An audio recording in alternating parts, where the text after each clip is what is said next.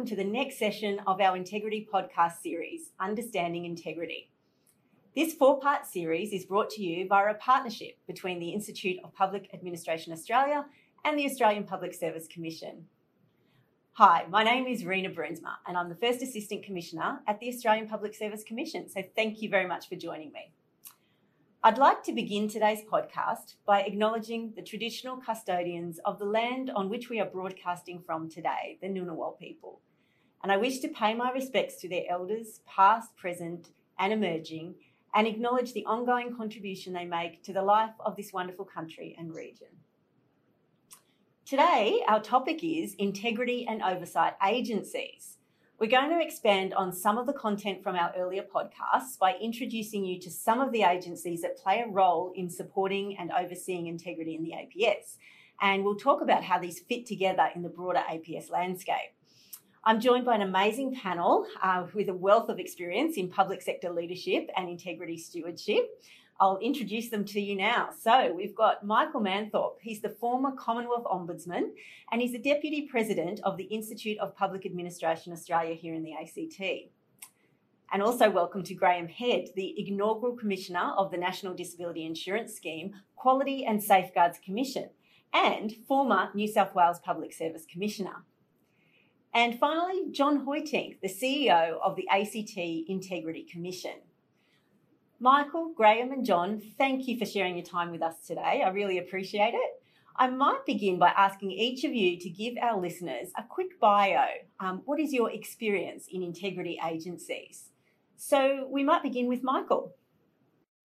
Okay, well, thanks, Rena, and it's great to be with you today. Um, so, until my uh, fairly recent retirement, I spent four and a bit years as the Commonwealth and ACT Ombudsman. So, in that job, I led an office that took complaints. You don't have an ombudsman without complaints. Uh, complaints from the public about the administrative actions of almost all APS and ACT government agencies, as well as a host of other functions. We were the, uh, as diverse as the postal industry ombudsman, the law enforcement ombudsman, the defence force ombudsman. We had a role in relation to immigration, particularly around immigration detention issues, uh, vet student loans, private health insurance, and so on it goes. And we took complaints about all those places but we also tried where we could to resolve them, and we also tried, and we also did undertake inspections, audits, um, and other activities in spaces where there aren't complaints, but the, but where there is a public interest in oversight of administrative decision making. So a good example of that was in relation to the use of covert and intrusive powers by law enforcement agencies, where the Ombudsman's office does a great deal of work to ensure that those agencies abide by the law and provide public and uh, assurance to the public and the Parliament about that. And I should also say that prior to that, I spent about 33 years around the Australian Public Service, where operating with professional integrity matters, of course, every day. So while today's podcast is about the various specialised agencies that seek to protect integrity, it's of course everyone's job in the public service to uphold high standards of professional integrity. Uh, but I'll leave it there.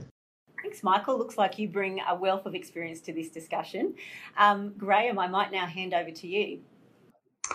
Thanks, Rena. Um, my role in integrity agencies was principally as the former and inaugural Public Service Commissioner in New South Wales, an agency that uh, I established and led for about six and a half years. New South Wales had not had a public service commission, a separate statutory body, for about 25 years when uh, when I set up the Public Service Commission. It was a commitment of the, the government to establish such a body.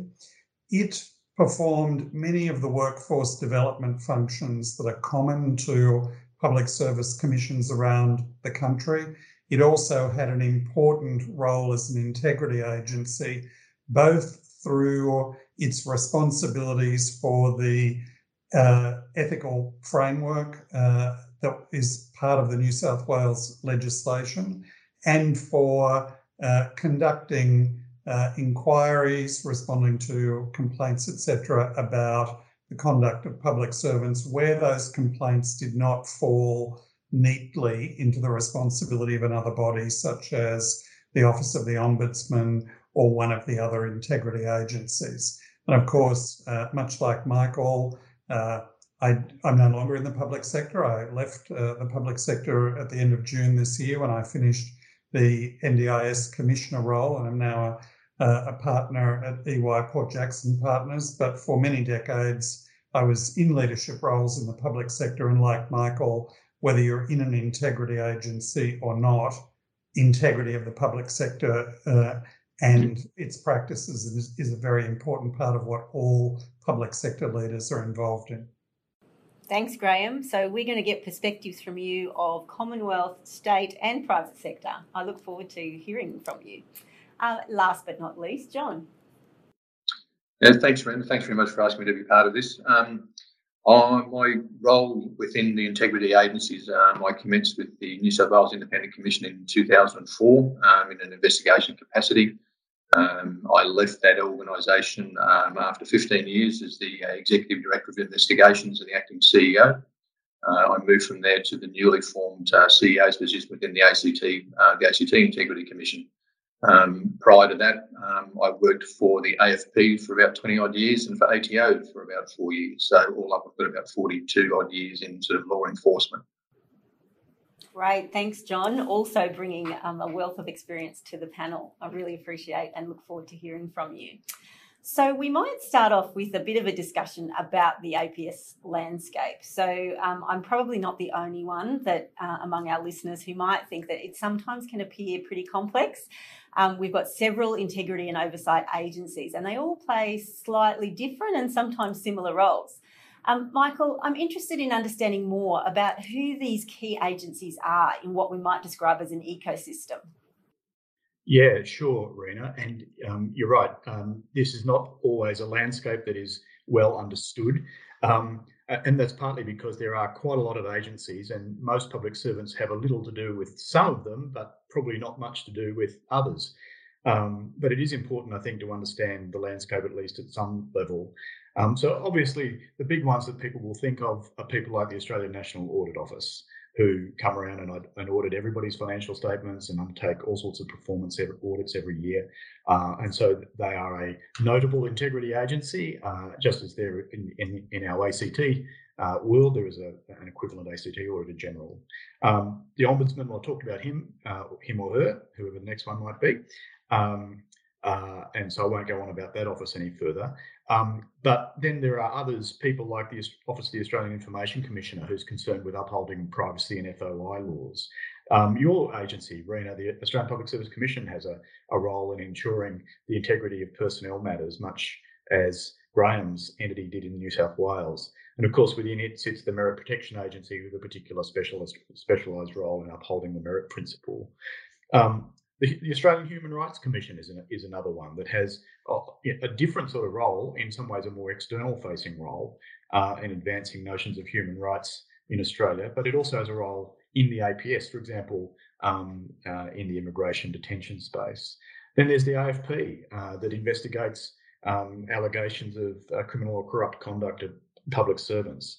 Um, so they're some of the ones that probably many people would think of straight off. But then there are a variety of other more specialised entities. Uh, think the Independent Parliamentary Expenses Authority, which, as the name suggests, has a specialised role in uh, keeping uh, track of parliamentary expenses uh, and the issues that sit there.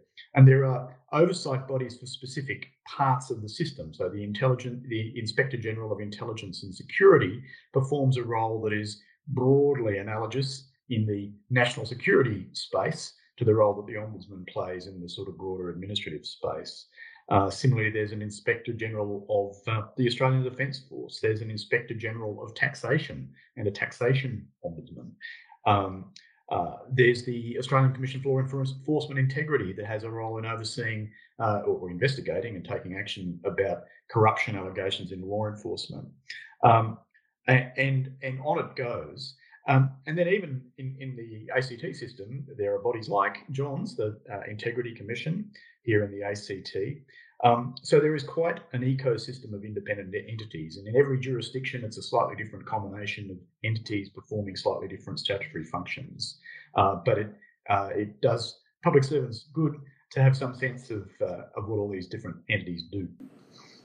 Thanks, Michael. So you mentioned that you know um, the states and territories, other jurisdictions may have slightly differing arrangements. So, Graham and John, given that you've both worked in Commonwealth and uh, state public sectors, I was wondering if you could share with us your impressions of how the integrity system compares uh, between the sectors. So, Graham, I might start with you. Uh, thanks.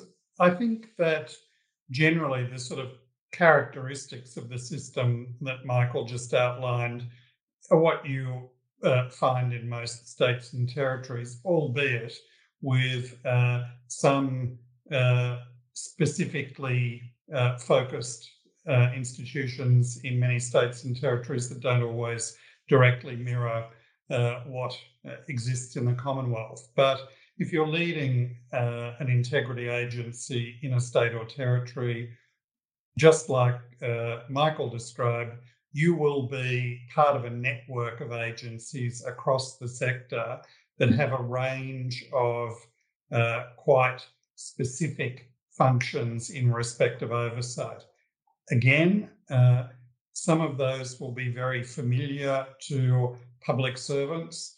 The uh, offices of the respective auditors general in states and territories, the equivalents uh, of uh, statutory office holders with privacy and information functions related to uh, freedom of information legislation, uh, offices of ombudsman, and other bodies, including anti corruption bodies.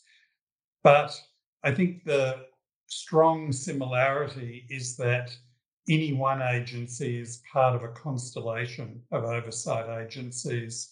Uh, each of which has a specific focus and powers that enable the agency to undertake the work that is the subject of that focus. And so, while the form of it might be different jurisdiction to jurisdiction, the fact that you're part of a system of oversight is the same. And later on in the discussion, I'm sure we'll talk a bit about some of what's involved uh, in being an effective part of that kind of network. Right, thanks. I like that uh, reference to a constellation of oversight agencies. Um, John, what about what what can you share with us from your perspective about um, uh, the the way that this might it might differ between jurisdictions? Um, I think what Graham said sort of hit the nail on the head. I mean, once you're part of the, uh, the network of agencies that are involved with, with, integrity and oversight, it's not just what an integrity commission do; it's that partnership that you have with the ombudsman, with the public service commission, with the human rights commission. It's all those other agencies which work together. The integrity agencies generally would focus on serious and systemic corrupt conduct, whereas there's a lot of things that are reported to us that we would probably deal with, but play people like um, the uh, ombudsman or the auditor general may be better placed to, to look at those sort of things. So certainly that, that network of agencies is really quite important um, and having that sort of uh, interaction between the agencies and recognising what the different scope and, uh, of each agency is and what can actually be achieved. It's about working in partnership with those agencies.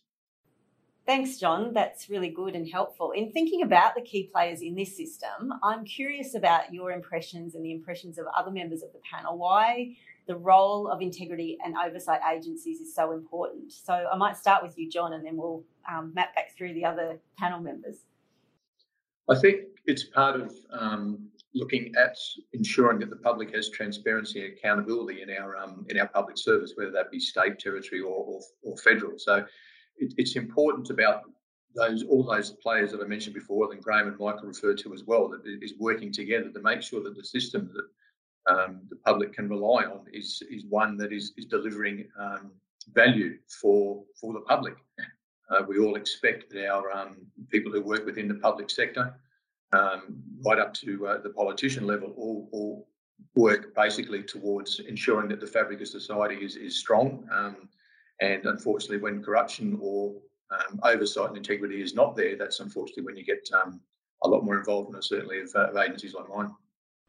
Yes, this this constant theme of trust in the public service has come up through our, our other our recordings and series.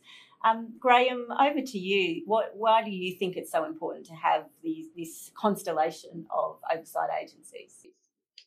Uh, well, I'd echo John's remarks one of, but I, I would also say that one of the things that I think about in respect of these agencies, uh, whose work can sometimes be a little mysterious to people that don't have a lot of interaction, is that they're a critical enabler of trustworthiness. So we talk a lot about building trust, but in fact, what any public sector agency is doing is really asking for the trust of the public, the trust of uh, the government of the day, and the other key players.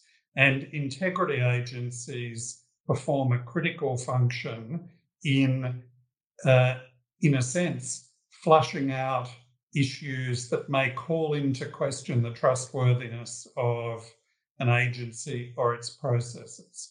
And as John said, that is about value for money, but it's also about value for money for the community in terms of its resources, where there's an appropriate set of arrangements about ensuring uh, the proper uh, processes in place uh, around how that money is spent. But it's not all about resources uh, either. There are uh, issues that, for instance, public service commissions deal with, which is around the general conduct of uh, the public service, and that can have uh, aspects that are related to sort of general workplace management issues. So there are each integrity agency, I think, is about contributing to that larger picture around trustworthiness while also focusing on some specific uh, settings or processes or aspects of the sector that may be challenged in particular ways around those issues. Thanks, Graham. And Michael, from your perspective, what, why do you think it's so important to have these agencies? Yeah, um, well, I agree with everything that both John and Graham have said. So I'll try and pick up a couple of other related points. Um, one is that the, the agencies, in various ways, uphold the rights of citizens in their interactions with government.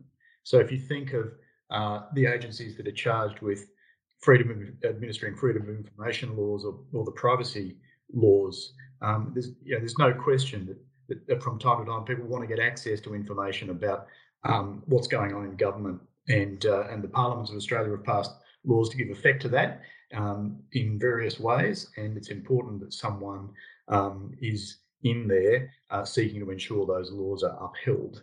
Um, similarly, um, if I think about my former life in the Ombudsman's office, people have a right to complain if they don't like a decision that is taken in, relation to them or the, the, manner in which they're being treated by a government agency. It is really important that they have somewhere to go, which is free um, uh, and and relatively easy to access uh, to to raise their concern. And sometimes you can help uh, those people, sometimes you can't. Um, but nevertheless, it's important to have uh, those avenues for people's rights to be uh, upheld and examined and taken and their concerns taken seriously. And, and then a, another angle to this, um, and again, it was true of the Ombudsman's office, but I'm also sure it's true with respect to a number of the other agencies, whether it's integrity commissions, auditors general, and all the rest, is um, each of the agencies have powers to go and look in places that um, the general member of the public can't and, and, and frankly never will.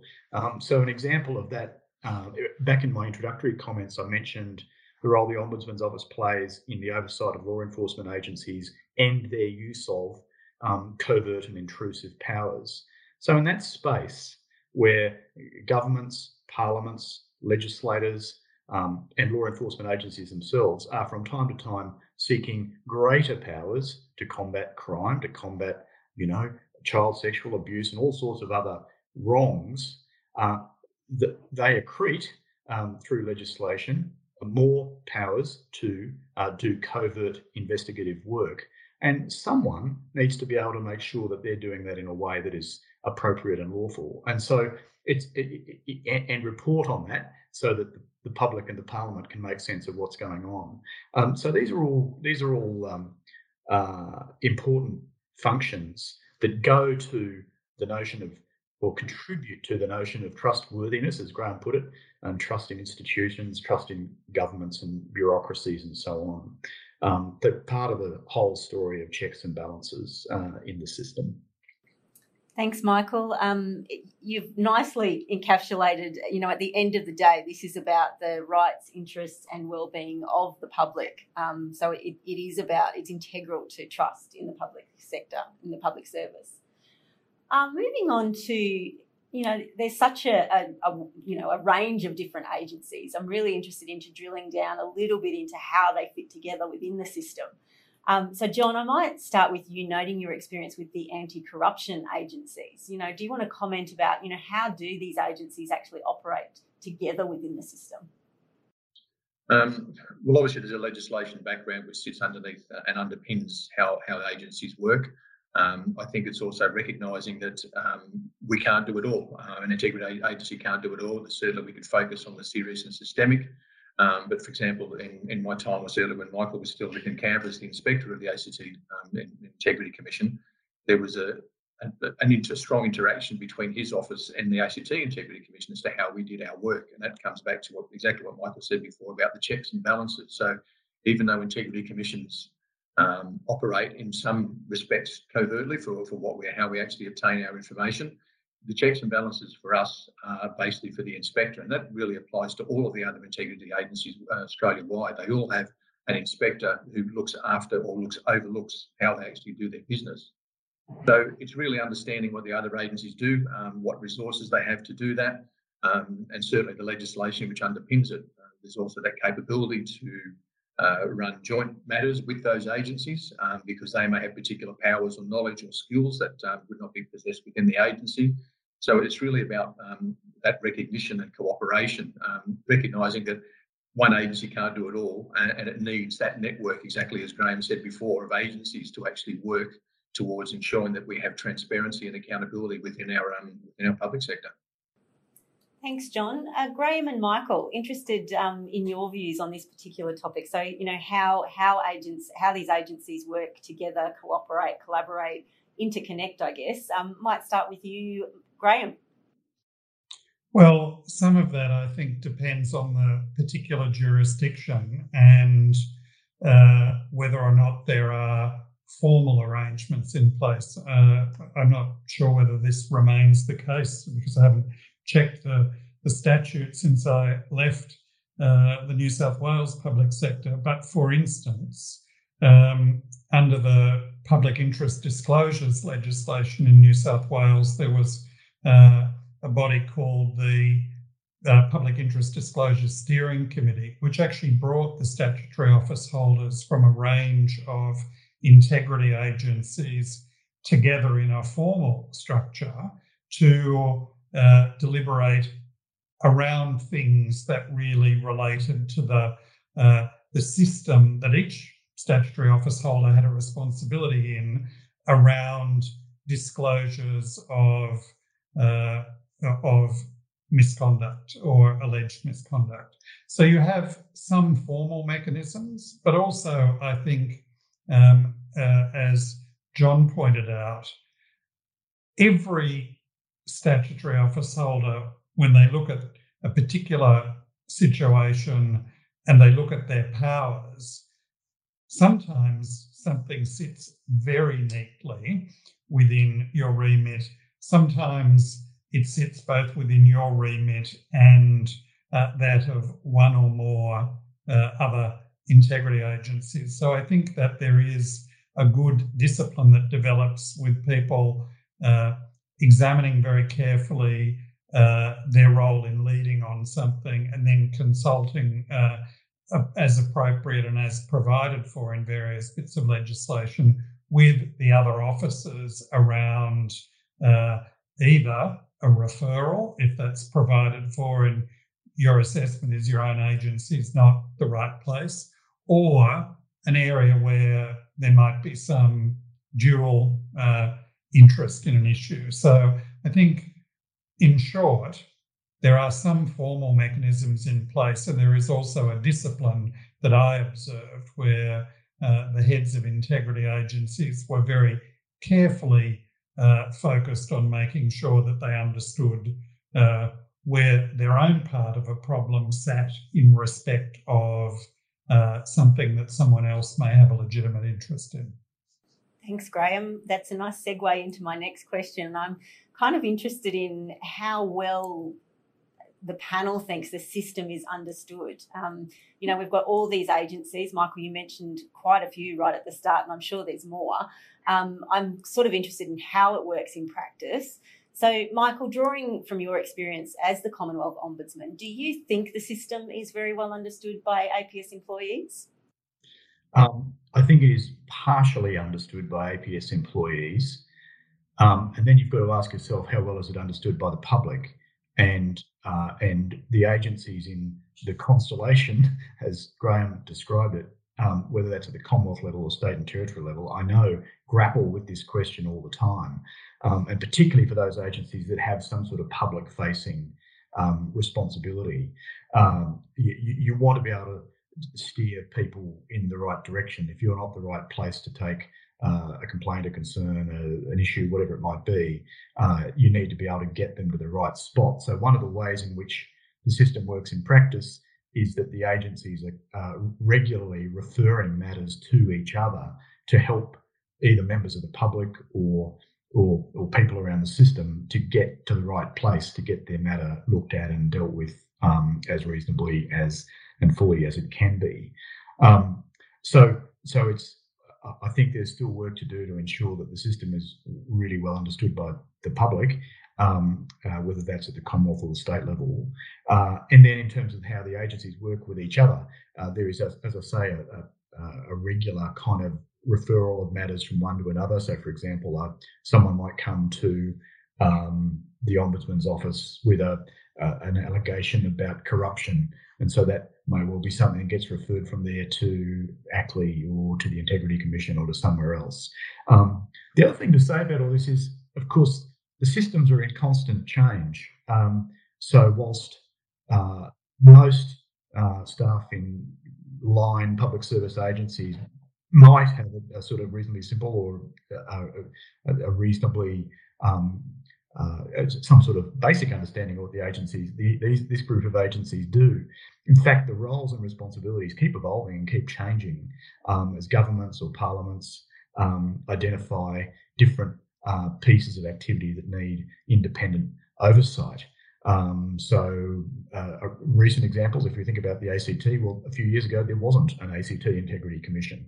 Uh, there is today, uh, and so then that needs to be fitted in within the, the framework at some future point. And I'm not going to make any comment on the political debate here, but in, at some future point, there may well be a Commonwealth Integrity Commission. And so then the other integrity agencies will need to work with that entity uh, to figure out how to uh, sensibly, practically, cooperatively matters are referred to and from each other uh, and who oversees who and how that all works. So that that sort of conversation is a sort of constant um, discussion that goes on amongst the agencies, as is, although the, the agencies aren't policy, they're not policy departments, but they do have an interest in the administrative design of how the Public Interest Disclosure Act um, or changed institutional arrangements and the like um, work. Uh, and so there is a um, there, there is a role there to engage with each other and and try to try to help make the system work as as best as it possibly can in the interests of well everybody. Thanks, Michael. And I guess it's sort of incumbent upon all of us to keep abreast of those changes in the system. Um, Graham, are you able to share with us your advice about how we can improve our understanding of and our ability to navigate the system? Well, that's a, uh, a short question, but the answer could take quite a long time. Look, I think one of the things to remember is that not all of what public servants need to do in order to feel confident that they can uh, report things, for instance, or respond appropriately to something uh, they observe requires everyone, not everything requires people to have a detailed understanding of every aspect of the system.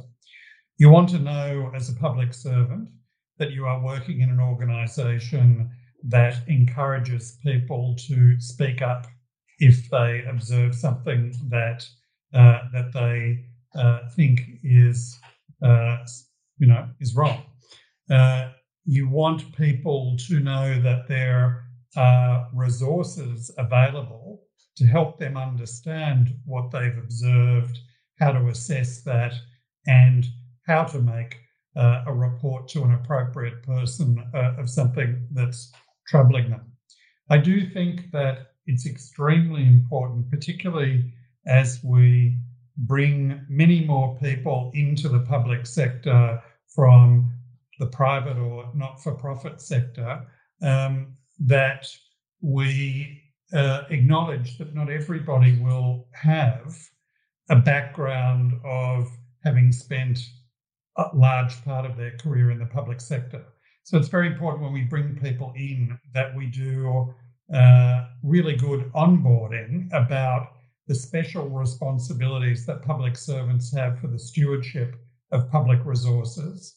And we need to support people to reason from first principles about how to assess that something may not be right and how to go and find information about what to do about it. So I don't think we need to educate everybody uh, in the detail of what every integrity agency does, because as an individual officer, you may not have very much contact with that system often, but we do need to support people to recognize the things that they need to be calling out and to understand how to get good support and information to act on those matters. Thanks, Graham. John, in closing, I'm wondering if you would just like to share with us um, do you see any emerging trends or risks that we should be aware of um, in relation to integrity in the system as a whole? I don't think there's any major risk. I think both Michael and Graham sort of, uh, again, hit the nail on the head, and I thoroughly endorse what both of them said in relation to making sure that there is a system or processes in place where people can recognise what, what is wrong, what is what is good behaviour, what is bad behaviour in relation to the use of resources and corruption. Um, it's just, just making sure we've got that in place. And one of the things for all of the corruption commissions is the um, is an education uh, facility. I mean, corruption prevention and education forms a, a very strong legislative, legislative basis of certainly within the ACT. And we have a, a, very active role at the moment in actually making sure that we go out and do exactly those things that Graham and Michael were alluding to, is making sure that people are aware of number one, there's places that they can report these things that may not be suitable for a corruption commission. It may go to the ombudsman, it may go to the public service commissioner. But making sure that people have got that support and that network and that knowledge that sits around the whole the whole of the integrity system. And again, coming back to that whole network that we actually have. Um, as far as the agencies themselves are concerned, it, it's really um, making sure that the agencies have, have the resources to actually deal with the matters when they when they come to the fore. Um, certainly, I will say from an ACT perspective, it's been a, um, uh, a sort of a challenging role in getting the getting the commission up and running for certainly from uh, from scratch when there was, when there was, nothing. And as Michael said, there wasn't there wasn't an integrity commission two years ago, and it's um, it's really being able to sort of reach out to people like Michael and Graham and sort of the other integrity agencies and making sure it, it functions effectively.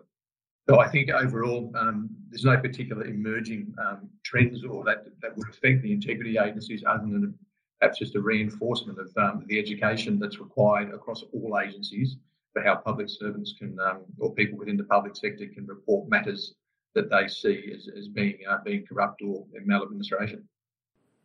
Thanks, John, and thank you to all the panelists today. I think you've really helped me and the listeners um, you've helped to demystify um, the, the system a little bit for us. What I'm reassured by, though, is that uh, you've mentioned that we don't need to understand every minute detail. Uh, we just have to have that broad understanding. We need to know. We need to know why the system's there and that it is there and what it does. So, um, I hope for our listeners, uh, this has given you um, some understanding of the system and how you can engage with it. Um, thank you to all our listeners. I hope you'll join us for the next session. Uh, this will be the final in the series and it's called Getting Practical. Thank you all and goodbye for now. The Integrity Series is brought to you by the Institute of Public Administration Australia and the Australian Public Service Commission.